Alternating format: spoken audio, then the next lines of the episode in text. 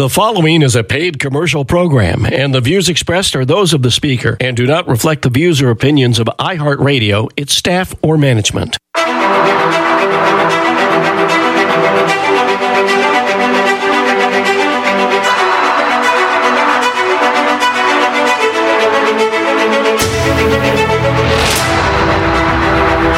Well, good day and welcome to another edition of Business Cents Radio with your host, Edward King. And on uh, the weekly programs, Edward always has interesting guests and topics to discuss. And let's check in with Edward and see what's going to happen on today's program. Good day, Edward. Thank you, Mark. Um, yes, we do have a very interesting guest today, a special guest that we're going to actually share an interview that I did uh, back in July. So, just a couple of weeks ago, when we were down at the Freedom Fest, it was held in Las Vegas, actually, at the Mirage, and which turned out to be a really nice conference center, and the rooms were great, and I actually kind of enjoyed myself. I never did leave the building during the entire trip because it was for me nonstop. And we had some really interesting interviews with Senator Paul Rand, uh, Kelly Rand. We had an interview with uh, Steve Forbes, uh, General Rod Spalding, uh, the author of uh, the Tuttle twins, Connor Boyack, um, Boyack, and um, Jennifer, no, Jenny was it Jenny Beth Martin or something like that? She was the originator of the um, what was that? Jenny Beth oh, Martin yeah. sounds correct. Yes, and she was the Tea Party. Uh, one of the two other founders of the Tea Party, which made a huge difference in the 2010 and 2012 elections before Obama sicked the IRS on him. If you all remember that story, it was pretty amazing. And I just wanted to do a shout out to those that are listening to us today on KQNT 590 in Spokane, Washington. And it's really good to have you all with us today. We've got, you know, radio stations throughout the West, but I just wanted to say hi to them because I'm going to be up in that area in a couple of weeks and I look forward to um, checking out the um, landscape. You know, just moving into the program here, there's so much news right now focusing on, I hate to say it, corruption and collapse of the public school systems throughout the country. And parents are taking charge of their, finally, parents are taking charge of their children's education, which has actually led to a rise in homeschooling. Now, honestly, and I could say this true to many people that I talk to or interview, I, I don't understand why school teachers, or not all of them, but some of them, counselors, administrators don't understand that parents don't want their kindergartner being taught about sex, and they don't want their third graders being told that they are a different gender than what they really are. And so when you add to that the confusion brought on by the extremists, the off the rails media that we see day in and day out, the weaponizing of government agencies, and a complete attack on the Constitution, I have to ask the question will this ever end? And what is the end game of what you know these extremists are trying to accomplish?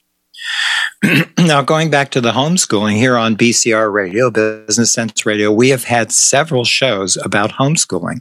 We've tackled issues like why do you pull your children out of the public school system? Unless there's some reasonable minds taking charge of the school district, you, parents are just recognizing that they're not leaving it to the administration to raise their children. We also tackle about who does homeschooling and how to do homeschooling. And the reality is, homeschooling is a very scary challenge for first time parents. but I assure you, there are many resources out there to help these parents navigate starting and running their own homeschool for their children. And so I'd like to remind you, as I do almost every week, that parents, you are the gatekeeper of your child's mind, and it's not the government. Think about it. Who loves your child? You or the tax collector? So at this point, we pretty much don't have a choice. It's either save your children or lose them. And resources for the homeschooling parents is something that these parents want to know about. Now, one of the important resources are books. now, you might have heard about the Tuttle Twins series of children's books. They're very entertaining, but as well as educational. And actually, kids love these books. They get addicted to it. They start with one and just read through the series. And this series of books is written for all ages. You can start with your toddler and read it to them, and they have different sequences of books that go all the way up through high school. And these Tuttle Twin books teach important ideas that these days schools are not teaching. Currently, I'm even reading one of the books. The latest book that was released was literally about American history. It was an enjoyable read, and it talks about and tells the story of why America freed itself from the distant, uncaring British rule.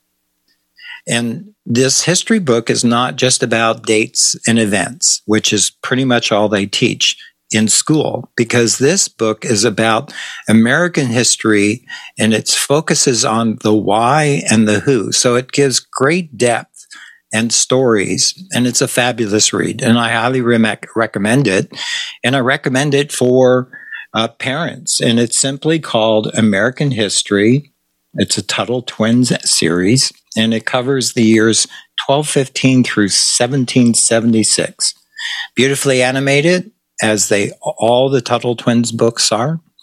And the Tuttle Twins series in its other books teaches children about things like individual rights that are provided by the Constitution, free market concepts, money, inflation, many other life lessons. Now, maybe you're listening and you're saying that sounds pretty boring, but these life lessons are taught with fun adventures and colorful characters.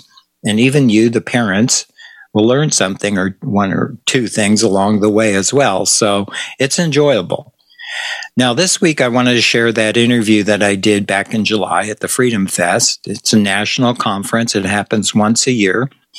And uh, I encourage you to take a shot and take a look at their freedomfest.com website. You can learn all about them. Their next conference that I'm going to go to is in July of 2023, and this one is going to be held in Memphis, Tennessee which has got great barbecue.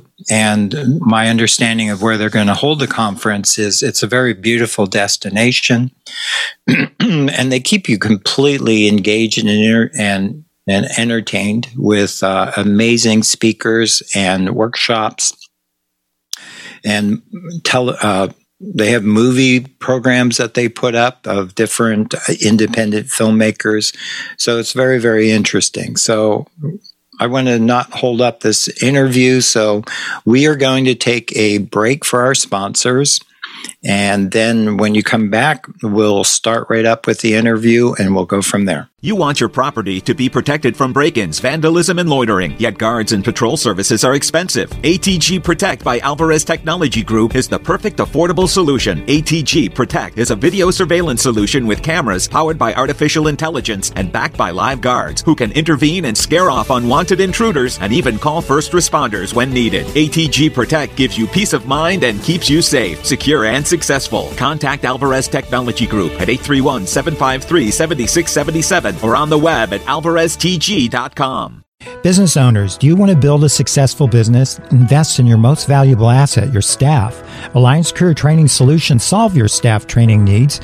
Employees need to be successful for you to be successful. At Alliance Career Training, we provide professional, hands-on training classes including Excel, Word, business writing, Outlook, and sexual harassment as required by law. Ask about our custom classes for your team. Call 755-8200 or visit us at alliancetrains.com. You're listening to Business Cents Radio. My name is Edward King, and today we have a special guest. His name is Con- Connor Boyack. He's the author of The Tuttle Twins that you probably have heard of. I know we've talked about it on our show in the past, but even more importantly, he founded and he's the president of Libertas, right? Yep. Institute, which is centered in Utah And my understanding is that he uh, focuses on state and local That's right. Right? That's right. Uh, along with that, he's the author of several books of the Tuttle Twins series, and most recently, the one that I was really interested in as well is the history book. Yeah. because it really delves into an area of the why more so than That's as correct. you had said, you know, the guns and the dates and all of that Sure. stuff. So there's it's much more important. So let's start talking about the your organization, your think tank, with it being in legislation. What are some of the broad issues that you're tackling? Yeah, so we work on property rights issues, uh, on uh, tech and innovation to kind of create a free market, make sure the laws and regulations don't inhibit innovation. Yeah. We work uh, a lot on local government issues, uh, very heavily on criminal justice reform, making sure we're not overly punishing innocent people uh, unfairly. Uh, and a lot of education issues as well, making sure that we have parental choice, making sure that we're not supporting just systems for the sake of supporting a system, but rather uh, having a diversity of options that can uh, meet the diversity of needs of diverse children Yeah. um, to have a better education outcome. And so we work on a lot of different issues, uh, but all of them are at a state uh, level typically and, and a local level where we can affect change far more easily than being up at a federal level where it's very difficult to get things moving. Well, I think effectively, since we're a republic, that in with its within the states, that we can make a big difference in Washington D.C. Yep. Um, now, a- another area that I know that you had worked with was data privacy. Yeah. And um, how has that played out there in, in Utah? So we've gotten Utah to have the nation's strongest uh, laws on the books as it pertains to privacy. I'll give you one example. Uh, several decades ago, the Supreme Court uh, created what they called the third party doctrine. And this arose from a bank case. So the idea was I'll use myself as an example. Connor, you went to the bank and you made some deposits and you left stuff in a safe deposit box and you made certain transactions. So the bank has these records Yes. about your financial history. Well that those records those documents do not uh, merit the same level of privacy protections as they might if you had them in your possession in your home. The fact that you've trusted them to a third party must mean that you don't consider them to be as private as your personal effects in your home therefore we're going to allow the government to snoop on them access them without a warrant Wow. Whereas if they wanted to go get them in your home, they'd have to get a warrant. Now, this was all in an analog context, meaning non digital. It was actual documents and the like. Mm-hmm. But the Supreme Court made this ruling. It became the third party doctrine. And the idea was if, uh, if your information is in custody of a third party, then the police may not need to get a warrant to obtain it. Well, I think that's problematic on its face. However, it's extremely problematic in a digital world. Uh, you and I, right now, if I were to call you on the phone, or if we were to be doing this interview over Zoom, or you're sending a text to anyone, even if you're doing so called direct communications to people digitally, there are multiple third parties in the middle who are relaying that, who you're going across their cable, their wireless network, you know, the towers, uh, the data storage companies, all these things. If I upload something to Dropbox, uh, maybe it's a sensitive financial document for my business. I have a secure Dropbox account, and yet the very fact that I am uploading that to a third party, according to the third party doctrine, means that the cops or the feds can go to uh, Dropbox and say, hey, we want Connor's information. It's a massive loophole when it comes to privacy. So, what we've done in Utah is to say, at least for our state and local law enforcement, we can't, of course, regulate the you know, Sure. FBI, but for all of our state and local law enforcement, they have to get a warrant regardless. Where, where, uh, wherever the, the data or documents are, whether they're digital or not, if anything is in the custody of a third party but pertains to another individual that's Yeah. the subject of their search, they still have to get a warrant, they still have to go to a judge. And so uh, we created this kind of landmark privacy policy that we're now helping other states try to pass as well. Yeah, that leads me to the next question. Is Utah the only state out of the 50 that currently has that privacy law? California now has kind of a, a modified version of that, Um, and there are several other states that are looking at it, but ours was kind of the landmark, like Yeah. moving forward for this. Um, so it's that's kind of a new big effort that we're trying to push and make sure we can get a lot of other states. So so yeah, like almost every state does not have legal protections in place, um, and and what it really means is that the government has substantially easy access to obtain our information. And It's I- unfettered. They It's- can get to anything, yeah, I mean, if you think of the NSA, it's even worse. They're snooping on everything, but which uh, happens to be in Utah. which yeah, their their facility is down the road. I, I flip the bird at it every time I drive Oh, by. come on. But uh, but uh, but no, it is it is a problem. I, I think the the challenge that we face is a lot of people assume I've got nothing to hide. uh, You know, therefore, what it's like everyone has something to hide. And if the government is collecting all this data and can can access all of our data, all it takes is one kind of abusive guy to abuse that you know abuse that power, misuse uh, that power, and then you know whether it's even something criminal like stalking you or whatever. Like the government should just not be able to access the data about our personal lives that easily. So we're trying to restore kind of the Fourth Amendment principles that the founding fathers put in place to say probable cause, go to a judge, have particularity. We need to have this due process in place so that the government isn't just empowered to be so invasive in our lives. Now, it was interesting you brought up California because just two days ago, as you probably know, there was in San Francisco, there was a recall election that recalled the district attorney who was anti law. So they put in place, not elected, a new DA who just yesterday have put forward the uh, effort to use everybody's personal CCTVs that they now have made law locally that the police have rights to have access to your CCTV, Wow. whether it's in your home, your front door, your doorbell, and so forth. Now, that's just the opposite of data privacy, and that's impinging right inside people's homes. Yeah. So you, California is going backwards, not forward. So I I'm not quite sure what the data privacy you were referring to, but Yeah, it's a law called it. Cal ECPA. No, but you're right. There's there, there are a lot of people in positions of power who are trying to erode privacy even further. And even in Utah, as we make gains, there are many in law enforcement who fought us Yeah. as we tried to do this. Those who protect and serve, those who swear an oath to uphold the Constitution, were the largest impediment for us to try and get this law passed. And so I'm under no delusions that like once you get a law changed, you know, they comply with it all the time and they'll leave it alone and, and support it. No, they, they want to continue to. I mean, law enforcement's in this precarious thing. They have a goal of public safety, they have this power that they've been given, and, and they want to more easily, I think, as any human would, they want to more easily do their job. So they see these technologies and they're mm-hmm. like, oh, this could help me find the bad guy more easily. And, and they are not really trained, I don't think. That I don't think the ethos and the culture of law enforcement is necessarily the protection of innocent people. It's very much the pursuit of the guilty. And a lot of people within the profession take a whatever it takes approach. The ends justify the means.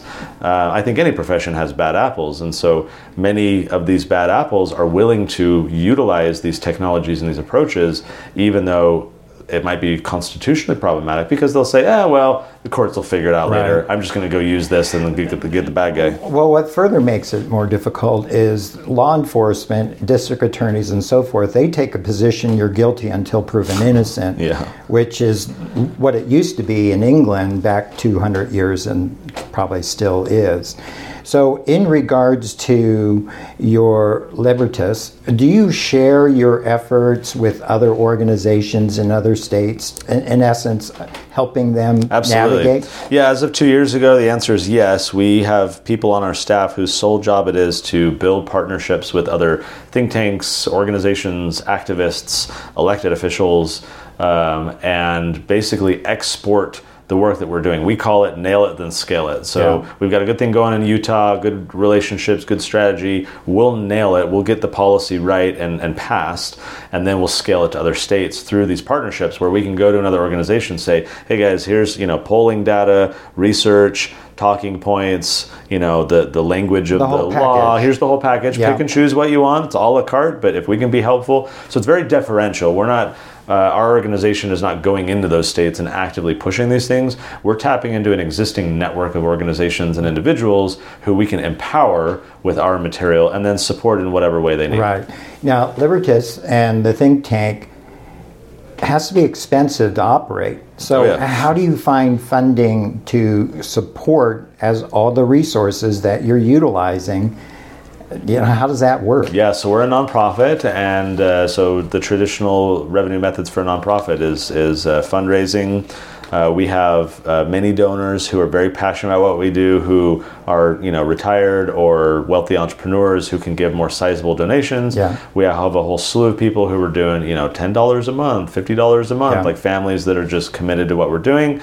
Uh, foundations who will give us grants for specific projects. Uh, so it's kind of a diversified stream of donations that all kind of uh, pool in together to allow us to do what we do. So, how can some of my listeners actually participate in supporting? Where do they go? Yeah. How's that work? Yeah, so our website is libertas.org, L I B E R T A S, libertas.org, and there's a donate button right there. Uh, but, you know, it, any nonprofit's hustling for donations all Yeah. the time. For me, it's really about partnerships. We are always trying to find people who are passionate about, you know, changing the world for the better, removing problems that stand in people's way. And so, you know, if people like what they see coming to the website, like what we're talking about right now, uh, we'd love to explore that partnership with them. Now, I assume, and we're kind of like pivoting right now over to the Tuttle twins. Yeah. So the Tuttle twins started how long ago? Eight years, 2014. Okay, so eight years ago, an apple fell out of a tree, hit you on the top of the head, and you came up with the idea of the very first book. Is, is that how it happened? Just More or of- less. More or less. Not an apple, but So I was uh, running this think tank, and my children were five and three. And I found myself wanting to share with my kids what dad does all day. Yeah. But how do you talk to an eight-year-old about eminent domain? How do you talk to a five-year-old about you know fighting for freedom? And I struggled to know how to do that. Uh, So I turned to Amazon. I mean, there's books to talk to your kids about birds and the bees, or potty training, or like Yeah. any subject under the sun. I thought surely there must be a book that will help me talk to my kids about you know my efforts to uh, you know work in the kind of political and economic arena. There were none. Uh, there were a few books about the Constitution for kids, but nothing about these more fundamental principles and ideas. So I was talking with a buddy of mine who's now my partner and friend, Elijah. He's our illustrator, and he had young kids uh, as well. We were toying with this idea of a kids book, and we decided let's just do one for a fun little side project. There was no vision for what it's become. There was no uh, you know delusions of grandeur or anything. It was just hey, let's create a book that we could both use for our kids. Maybe other people will like it too. And a lot of people bought it and said, "When's the next one coming out?" We said, "Next one." so uh, Yeah. we decided to do a second and just took off from there. so the illustrator, the animator in a way, because you've also done a movie recently. Cartoon, yeah. So, how was that just a lucky circumstance that the two of you had parallel lives, or Yeah, Elijah and I actually, I believe, first met at Freedom Fest of all places. We had we had interacted online, but then we met together for the first time in uh, 2012 here at Freedom Fest, and uh, and so we just became friends, and we recognized, I think, in one another, kind of like-minded but talented and competent you know, person that we're like, hey, we got to find a way to work together. So then a year, year and a half later, when this idea came up, we are like, hey, maybe this is the way that we can collaborate. Yeah. Um, with the cartoon uh, team, the Tuttle Twins.tv is where the cartoon is. This is uh, so Elijah works with me on the books, and then the cartoon is kind of a separate but parallel project. So we have a whole different team of, of uh, animators and designers on the cartoon. And with that team, it was uh, I've known these guys for like a decade, all kind of around the time that I met Elijah. Their kids have all read the Tuttle Twins books. You know, they they're very like-minded. So when we were talking to them about a cartoon, um, we became, you know, we recognized that they were the right team to do it. So it is a bit of serendipity of just knowing these people, but also knowing them for a while and recognizing Sure. that these are people we can trust, that they're deeply committed to the same values that we are. It wasn't just someone we hired off the internet or someone Yeah, we found. right. So just that investment of, in the relationship has really paid off. so? In in one way, would you say that possibly God is involved? I believe so. I mean, I, I am a very mission driven person and feel like I have I have found my calling in life. I believe the ideas of human flourishing uh, are inspired and make uh, lives better for people, pulls them out of poverty and misery. Uh, to me, this is a, a very passion. Uh, it's a passion project of mine. Yeah. One that I feel called by God to do. So I would say absolutely yes in my case. Does your wife help you in all of this besides taking care of the two kids? She, my wife, is one of our editors for our books. She is a very meticulous editor, uh, and she also has launched our TikTok uh, account. She does TikTok videos for us now. So China knows all about you now. Absolutely, yeah. I, I was reluctant to join TikTok, That- that's the front door to China, yeah, Beijing. if, if China wants to learn about the ideas of liberty, then you know all the all the better. Let's get them that message. Yeah, well, the Chinese government is more about taking you down, not lifting you up. that is right. Now, 2014, the political environment was somewhat different than it is today. For sure. Uh, now we're living in a very polarized left and right, and no one can discuss or communicate because everybody just thinks the other side is, is evil. Right. So, how do the Tuttle Twins books help counteract polarization and also bring back in the absolute benefit of the Constitution and the founding of America and what does America actually stand for? Is this one of your tools Yep. that brings us all together? The challenge that we've seen uh, working on this over the years is that a lot of parents have felt disempowered in their own knowledge of these ideas. They want their kids to learn about how the world works. They want their children to be entrepreneurs. They want uh, to help them, you know, uh, teach them the ideas of the founding of America. But in so many cases, parents feel ill equipped to do so because Yes. they feel like they didn't quite learn it well enough in school or they were not taught in a way where they remember with any depth. So they feel disempowered to talk to their kids, therefore they don't, or they trust it to the schools that hopefully they will. And so what we find oftentimes is that these young kids just aren't learning these things because no one's really talking to them with any intentionality about it. What are what, what Elijah and I thought we were doing at first was writing children's books. Yeah. What we've realized now in the years since that we're doing is creating family resources. Because in so many cases, more than half, probably approaching two thirds of our audience, the parents are telling us that they are learning things for the first mm-hmm. time.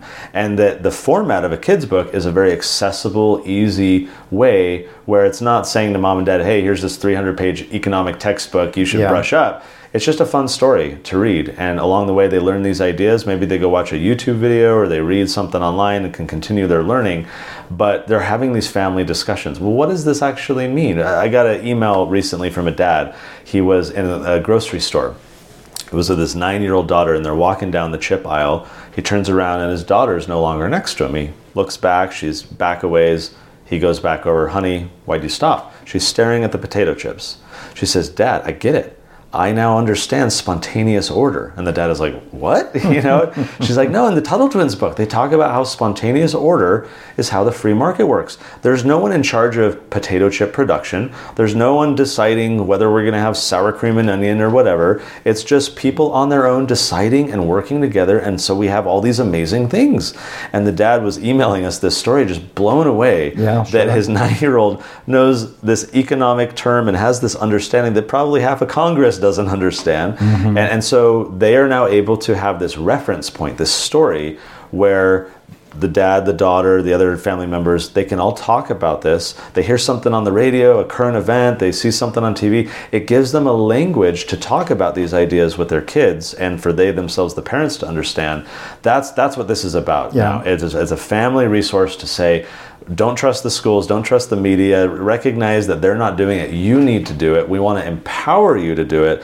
And so these stories can be your language through which you start talking about these ideas together as a family. And for us, in terms of restoring these ideas, this culture of freedom and tolerance and open inquiry and free speech, right? To us, it really comes down to how are dinner table discussions in homes across America doing?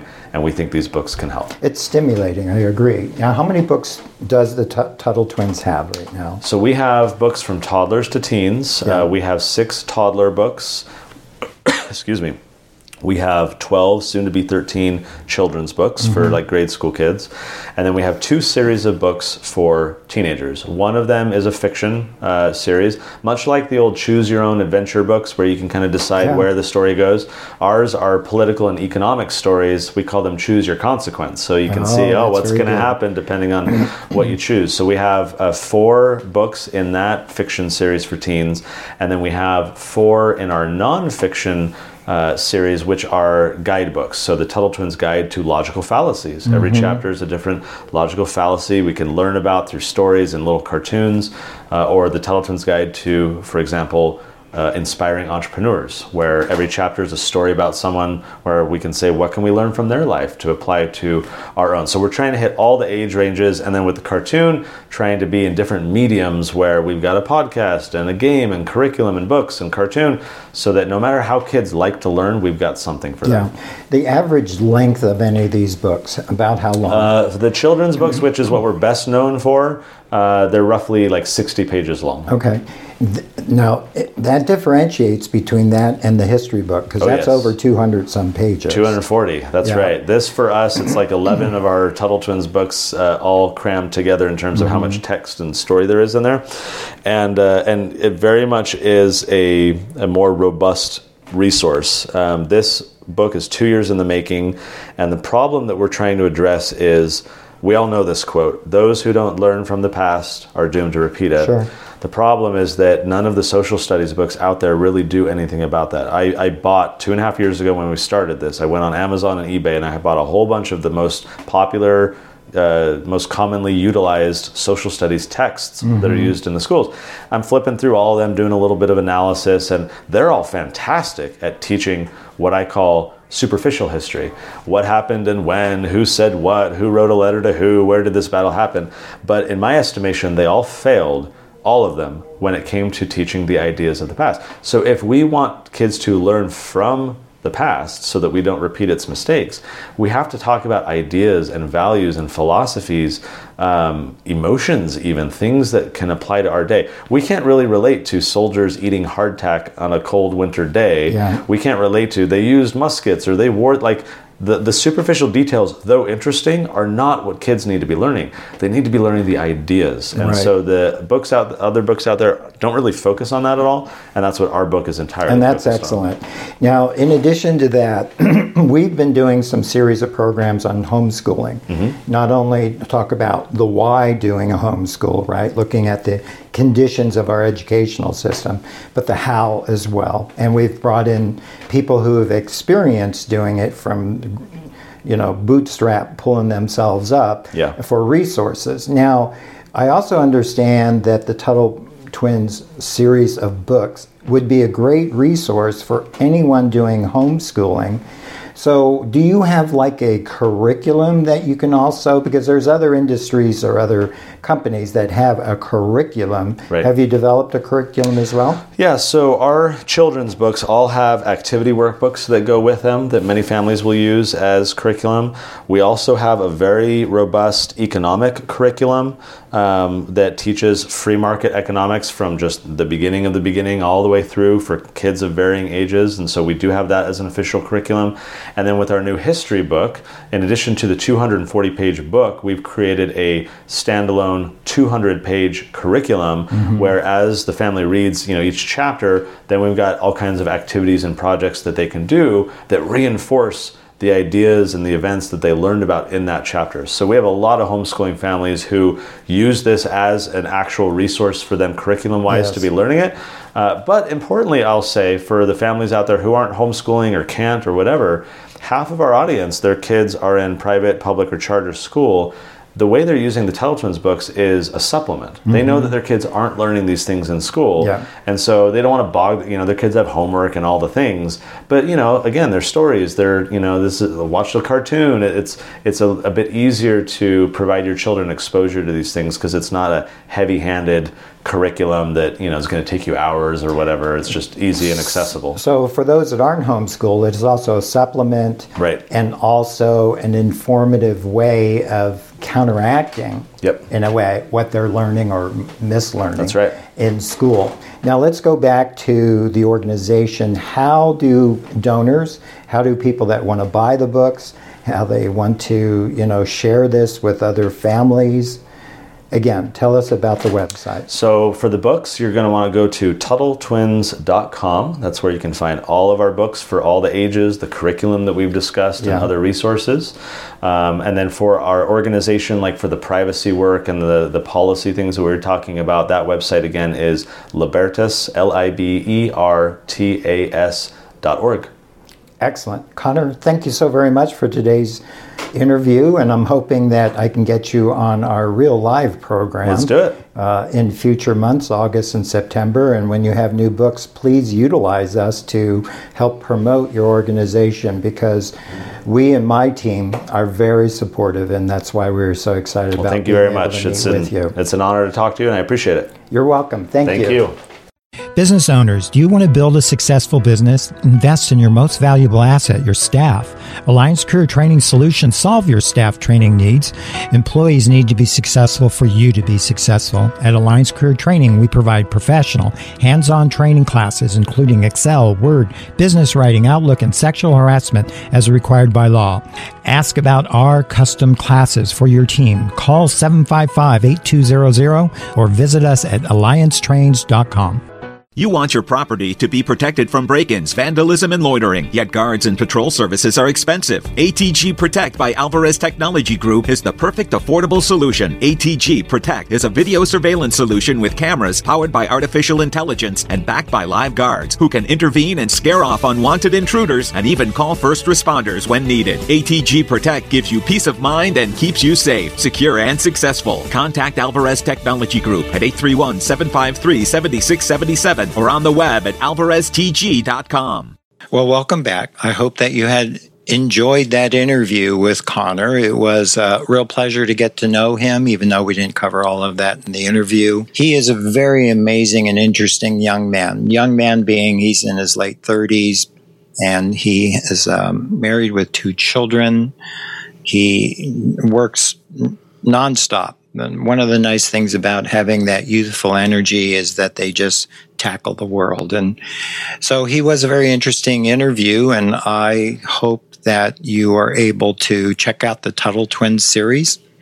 I would definitely t- consider the American Histories, the new book, as uh, something worth buying. You can buy it directly from their website or Amazon or any bookstore. So take a look at that.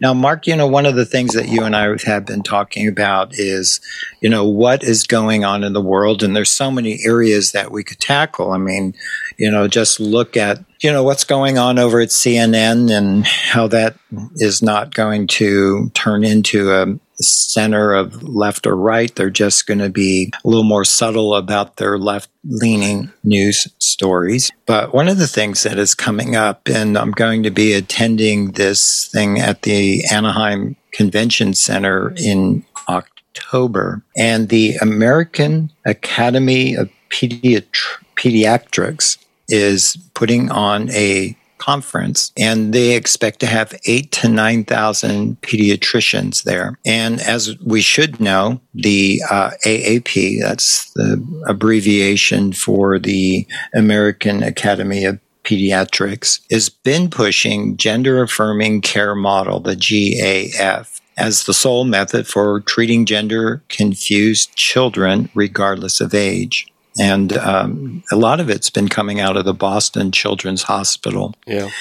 And they're literally advertising for hyster- what is that, hysterectomies? Hysterectomies. For, for minors. And children as young as 12 are getting double mastectomies. And 16 year old boys are having their uh, penises and testicles removed. Now, I don't know about everyone in the listening audience today, but my personal opinion is I think that's kind of wrong. And one of the words you said was they're min, uh, mutilating. It's mutilation Yeah, of these children, and and really they are not of a, of an age where they could make this type of informed decision. But I want to go back. I want to circle back to something that you mentioned in your preamble, and just to circle back to CNN for a moment and the changes going on yeah. over there. Now they got rid of um, of uh, a Zucker, who there was a guy um, who had been running the network for a long time, who was very very left wing, and he decided to out left MSNBC with CNN, and so he brought in all these pundits um, like uh, Jeffrey Stelter and Jeff. I'm sorry, uh, not Jeffrey Stelter, but uh, Brian Stelter, Brian, and right. Jeffrey Toobin, and and Cuomo. and, and yes, and Cuomo, and turn Cuomo. them loose, and um, and they're all leaving the network now because the the guy who's taken over as the Warner Disney is is actually taking over the co- Discovery. Mm-hmm. yeah, Discovery. I'm sorry, that, that's taking over CNN. They want to try and, and bring the bring back the news reputation and bring them back to the center. But here's what I and, and uh, when I used to hear Michael Savage, the talk host, say that liberalism was a mental disease, I kind of laughed about it. But mm-hmm. I think that there really is something to that because you might recall what led to the downfall of uh, of Jeffrey Toobin. He was the uh, an economics advisor on and, and pundit on CNN, and he and I'm not going to use the M word to describe it, but I'll use something that's a softer term, but everybody will know what we're referring to. But there was a Zoom call going on that they were mm-hmm. recording for transmission, and he was pleasuring himself during the Zoom call and didn't realize that he had his microphone and his camera on when he did that. Right. And and this or was maybe he did. Maybe he did. But this was months ago when it occurred. And what was amazing was that he was not fired th- th- at that immediate moment for doing that. He was quote unquote suspended for a short time and then he ended up And then he went back. and then he went back Right. and i you know you see stuff like this you hear about stuff like this and then you find out that the his protector the guy at the network that hired him is a major you know uh, left-wing force himself running the network and you really have to conclude that michael savage was right when he talks about liberalism being a mental disease because how else do you explain that that somebody who who created who did something like what Toobin did was allowed to keep their job. And then if you look at Brian Stelter and his program that was supposed to analyze the media and he he avoided major stories that made the left look bad and th- he was given a pass on that. That was journalistic malpractice. And yet he was given a pass and he kept his job. So now the new guy coming in has decided that you know what we really are going to try and change the direction of this network. Uh, whether it really changes or not, that remains to be seen. But at least those are positive steps. But then moving forward to what the topic that you've brought out, Edward, and that is that when you go into these organizations, whether it's this American, uh, the, the Pediatrics Association, Yeah. then the gender Academy. affirming, the academy, and the gender affirming, um, you know, mission that they feel that they are on, and basically okaying hysterectomies for young girls who are, you know, barely into their teen years, the removal of testicles and everything else, um, be- because they're gender confused, and uh, well, they and, and if a child decides at the age of twelve that it's a, you know, they're a biological male, but they've decided in their mind that they should be a female, all these adults are rushing to, to pat them on the head and the back and say, well, yes, of course you're right. Yes, yes, because that's what you feel. And, and you really have to under, you have to believe that the people who are approving these things, they are mental, th- there is something wrong with them between their ears. They, they have a twisted view of the world, a twisted view of humanity, and quite frankly, they've got the wrong view. They have the absolute wrong view of, of pretty much everything. Well, yeah, what we've done is we've let the mental patients out of the mental hospital. yeah, they're the inmates are running the asylum, as the old saying Yeah. goes. Right. And, you know, what's interesting about these children is they didn't come up with these ideas on their own. You know, these kindergartners, these third graders, and so forth, they're not coming up with this confusing idea of their identity on their own. And if if they weren't being fed this garbage, it would never cross their mind. Right. It's it's a media that- creation. Yeah, because as I talk with mothers and mothers who had children 10, 15, 20 years, whatever it is, you know, they constantly say, I didn't, my children didn't think about, you know, adult themes, whether it's sexuality or whatever, in those young ages. Mm-hmm. And, and in essence, it's not just the media that they're watching. it, it is literally the teacher in the classroom that is actually influencing them. And the reality is, as children go to school, public school in this particular case, over the history of it, they're always influenced by their teachers. But the teachers used to, or still do, some very few or many, I don't know, should influence the child into good, healthy directions. Right. And I and, and what I find so stunning about this, and that was the word that I used to to you in our off the air conversation, was that you have official organizations that are condoning these practices and encouraging them. And mm-hmm. and thank God not everyone in the medical profession feels this way. I know a woman who is in her late 30s and she's got some health problems uh, and the only way that she's going to have them solved is to have a hysterectomy. Okay, so the uh, she's had these problems for a number of years, and mm-hmm. a couple of doctors she talked to, and the one doctor that's treating her now has been treating her for a few years, and he said a few years ago that he wouldn't approve the hysterectomy for her at the time because you know you're still of childbearing age, and what if you decide that you want to have another child? Yeah, because they have to keep that in mind now it's come to the point where the woman has got a 20 year old daughter and she has an eight year old son. And so they had a long conversation about it and decided that, okay, um, you know, you, are not going to have any more children. You know, you're mm-hmm. you're making an informed choice because you are an adult yeah. and you're almost 40 years old now. So they're going to go ahead and do it. But how? How can any doctor listen to the, the, the blatherings of a 12 or 13 year old girl who wants to have the same procedure done and say, yes, of course, uh, we'll do that because you need to transition to a male because that's what you feel that you are.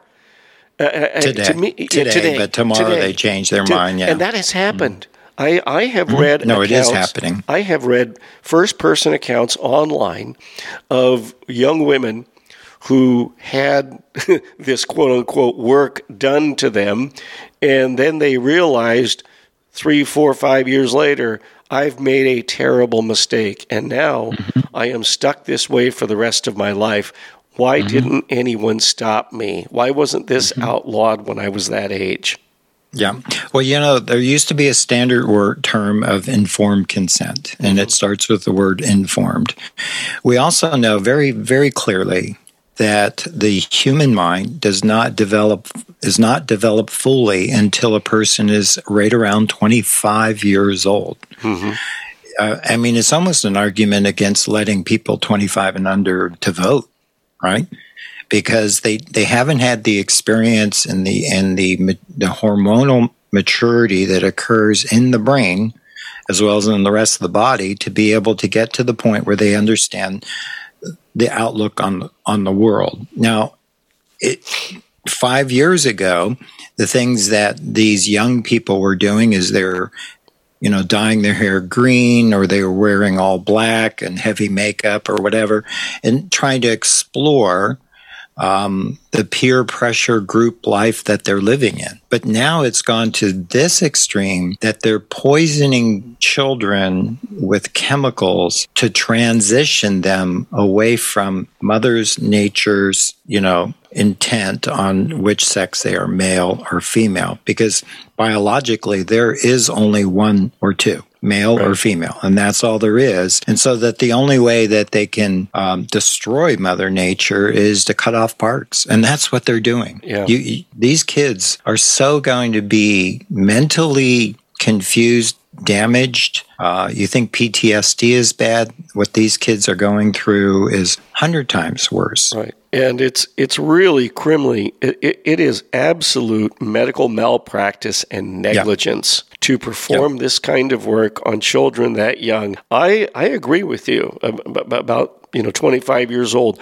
I think once they've reached 25 and they want to do this kind of thing to themselves, um, okay, fine. You know, uh, you're an adult. Uh, your your mind supposedly is matured as far as it's going to, and mm-hmm. you can go ahead and make that decision. But to do it when you're half that age, because 12. of peer yeah twelve, to because of peer pressure, because of media pressure because mm-hmm. of, of seeing a narrative that tells you that, oh, yeah, this is the cool thing to do. This is the right thing for you to do. And, um, and while we're conditioning your mind to accept these thoughts, be sure to never tell your parents right. what That's we're telling you at school, right? Yeah. So you can always know when something bad is going on because they say you have to keep secrets. Mm-hmm. And, you know, what did occur, one of the small benefits of the pandemic and forcing kids to take schooling at home, and the parents at that point were now home too because they had couldn't go to work physically. They'd do it by zoom or whatever. They actually saw what was going on in the schools. And it got to the point where the teachers were telling the children don't let your parents see what we're doing on the on the monitor screen. And this whole confusion, dysphoria, gender dysphoria that's going on is there is a, a complete program that the school is actually doing. As an example, these these people, these children are encouraged to bring clothes to the school that they can put in a closet and then they can their parents will dress them to because they're a girl and when they get to school they're able to go and change their clothes into boy clothes and then be talked and told using a boy name. And they keep that secret going in at school. The teachers, the administrators, the counselors are all instructed do not tell the parents that Jane is now going by the name of John or whatever right. it is. Yeah, because the schools and, now feel that it is their it is their mission to subvert the parents and to subvert society's norms. That's mm-hmm. what they think that they are there to do. And they do do it. It's it's it's not a game. So, you know, I had said prior to our interview um, that we that we aired, I had made this statement. I had asked parents this: Who loves your child? And I asked the question. The choices are you, or the tax collector, because the tax collector is the government in every situation. And I can't believe that anyone in this right mind would think that the government the tax collector is got your child's best interest at heart. Right. Now, you look at the economics of it. So, why are they doing it? Well, they're just trying to destroy our culture. And what's really interesting is if you go over to Europe, Sweden, you know, Denmark, the UK, they are completely opposed to this gender dysphoria treatment of converting boys to girls and girls to boys. They will not allow it to happen. And and they're more progressive. They're more of a socialist leaning countries as a whole and even they figured this out. Right. You know, I you going back to what you were talking about when kids were were learning at home, and yeah. uh, and everybody was connected via Zoom. I had been saying years ago when I was doing my daily radio show that if you wanted to really understand what was going on in the schools and you wanted to get parents better involved and really mm-hmm. turn the school system around, that we would set it up that there would be closed circuit cameras in every single classroom in every school in this country, and every classroom would have an IP address, and the parent could tune in to that while they were at work or at home or what have you mm-hmm. and watch what was going on in their child's classroom. And of course, if you tried to do that today, can you imagine the pushback that you would get from the teachers' unions and the education establishment? Because the last thing that they really want is to be is to have parents be involved. Edward, right, right, and you know, so this I want to talk back to the teachers again because I know in my day to day life, I know teachers that are teaching in middle school and, and elementary school. And the people I know are good people, but they can't speak up because they're getting fired when they do. Right. And, and the problem, why can't enough of them just stand up and walk out. And many they're having problems filling teachers' jobs because they're they are losing teachers. Right. But but teachers need to speak up. They need to be interviewed on radio or on the internet. They need to do blogs or podcast or whatever because we parents and grandparents we need to be educated to what's really going on. Looks like we've run to the end of the hour, Edward. Awesome. Another fun day. Thank you. All righty. So, anyway, I would just want to thank everybody for listening to us this week on Business Cents Radio.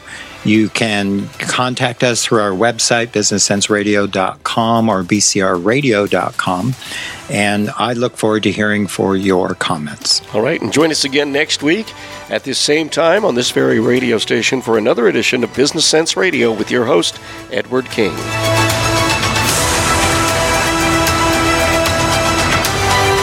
Preceding was a paid commercial program, and the views expressed are those of the speaker and do not reflect the views or opinions of iHeartRadio, its staff, or management.